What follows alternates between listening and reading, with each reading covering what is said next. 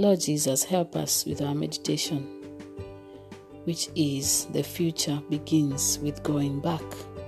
The future begins with going back.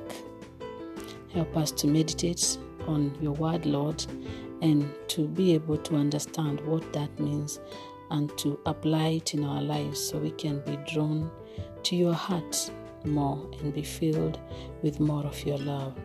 Thank you, Jesus, and I honor you. So, uh, we are going to look at a story in the Bible where this statement uh, will be answered. And the question would be how can the future begin with going back? You know, it is a mystery that actually the future begins when you go back. Only that um, when we read this story, we are going to to see the reference of the tender heart of God, drawing our attention uh, to the love of God, and it is revealed to us in the person of Jesus. So, uh, the the book of Luke, chapter fifteen, from verse eighteen, we read, "I shall get up and go to my father." I shall say to him, Father, I have sinned against heaven and against you. I no longer deserve to be called your son. Treat me as you would treat one of your hired workers. So he got up and went back to his father. So that is the moment when his future began, when he decided to go back. To go back. He just prayed, uh, as he said, like we just read, a prayer of repentance and then he went back. So that means the new life, the new future begins when he went back, when he decided to come out of the the sin that he was in and he decided to go back to the father and ask for forgiveness. So the same thing happens to us. When we choose to go back then our future begins. When we choose to go back with a repentant heart to Abba Father, to God the Father, to our Lord Jesus, and we ask for forgiveness, then the future begins. This is the future that the Lord has promised us a new life in Him, a new journey with Him, a covenant relationship with Him. Verse 20 So he got up and went back to his father. While he was still a long way off, his father caught sight of him and was filled with compassion. He ran to his son, embraced him, and kissed him. He ran to his son, embraced him, and kissed him. Praise God. Now, who is this who is very compassionate? Psalms 145, verse 8 and 9. The Lord is gracious and merciful, slow to anger and abounding in love. The Lord is good to all, compassionate to every creature. So, this is a compassion that the Lord is offering through this story. This is what we read. So, the Lord is offering compassion. He is compassionate, He is abounding in love. He is compassionate to every creature. Every creature. That means nobody is excluded. If any one of us, any of His creature, decides to go back with a repentant heart, he will always show compassion. And verses 22 quickly, the father said, Bring the finest robe and put it on him, put a ring on his finger, sandals on his feet, take the fattened calf and slaughter it. Then let us celebrate with a feast, because this son of mine was dead and has come to life again. He was lost, has been found. Then the celebration began. So it's the same situation that happens whenever we go back to God with a repentant heart, when we offer our hearts to Him, when we decide to go back and to come out of any form of slavery or sin, any sin that seems to enslave us, any sin that could be uh, in us, that the minute we choose to leave that sin and to go back to God, to run back to God, there is a celebration because where we are going back is the heart of the Father. And how do we know this? We know this because, other than being compassionate, we just read in the book of Psalms, we know from the book of Colossians, chapter 1 and verses 15, that Jesus is the image of the invisible God. Jesus is the image of the invisible God. And for in him, For in him were created all things in heaven and on earth, the visible, the invisible, whether thrones, dominions, principalities, powers, or things were created through him. For him he is before all things, and in him all things hold together.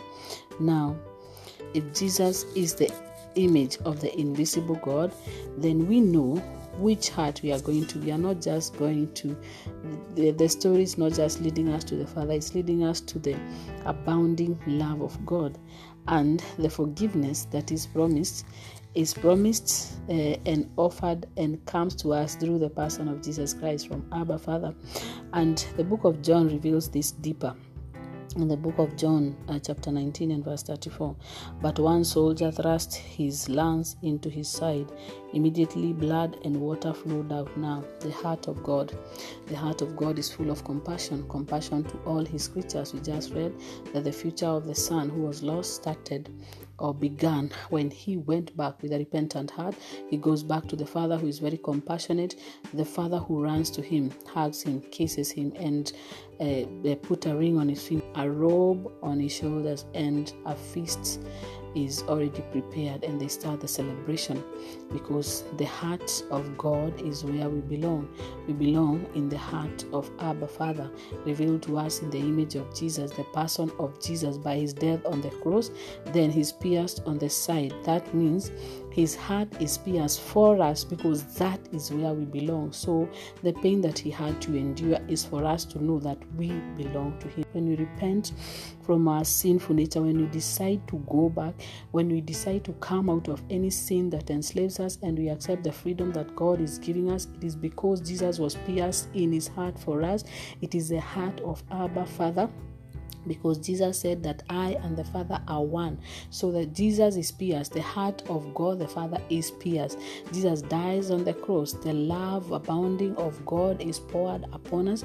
This is the love that receives a sinner. This is the love that accepts every sinner, every creature that God created. It is full of compassion and abounding in love, slow to anger. That is final. The heart of God is full of love. And that is why the Bible also says that there is no condemnation upon those who are in Christ Jesus. For while we were still sinners, Jesus died for us. He died for sinners, not for the righteous. He knew when he was dying that he is dying for sinners. So that means that every sinner has a direct access to the heart of Jesus when we repent of our sin and we choose to go back to Him, the door is open. His heart is already pierced. His heart is open. His heart is already pierced to accommodate every sinner, to accommodate the downtrodden, to accommodate the oppressed, to accommodate anyone who chooses to go back and to have a new life in Christ. That is where we belong in the heart of God. In the heart of God, the heart of Jesus is open. It is pierced and it was pierced once and for all. So that means that there is nothing that should keep us outside of this heart, this wonderful heart of God, this wonderful heart where everything is offered. The fullness of everything is in Jesus that the fullness of everything has been promised in the book of Colossians, then chapter 1 and verses 19. So we have to accept it, to receive it, and to run and go in that heart of God so that through Him all may be reconciled. That is what the bible says in the uh, in colossians 1.20 so if this is only through the heart of jesus that we find reconciliation that we find redemption that we find forgiveness that we find uh, protection then that is where we belong. So when the heart of jesus was pierced it was pierced to be open to accommodate everyone who chooses to have a new life. So the new life begins not outside of his heart heart, but the new life begins in his heart when you choose to go back, not just to embrace, but to choose to let go of everything and to go and dwell in the heart of Jesus. That is where the streams of grace, the streams of mercy, the streams of abundant love flow from. And that is what we need. That is what we need, not just for a day, but forever, for eternity. It is in the heart of God that eternity is hidden. It is in the heart of God that full protection, full healing, full everything, name it, is hidden. All joy, all strength. There is no weariness. Jesus said, Come to me, you who are heavy laden, and I will give you rest, because he knew that it is only in his heart that we can find rest, because our hearts will be searching and searching and searching searching. And while our hearts are searching, then that is when we get broken, wounded, pained. That is when we get into all these things, trying to fill that void in our heart with things that cannot satisfy. But when we decide that everything is found in the heart of Jesus, it is open, it is already pierced, it is open for us so we can find consolation and the fullness of life that Jesus died to give. It is from the heart that the issues of life flow from. If there is nothing coming out of the heart, then that means there's no blood, there's no life in that body. So if He gave everything for us, then that means then we need this life. We need to be in this heart of Jesus because once we have found our way to his heart, then our lives will be transformed forever. We shall find grace that we did not have. We shall live lives that we never lived because from his heart, then there is no worry. There is no fear, there is no doubt, there is no challenge that we cannot face.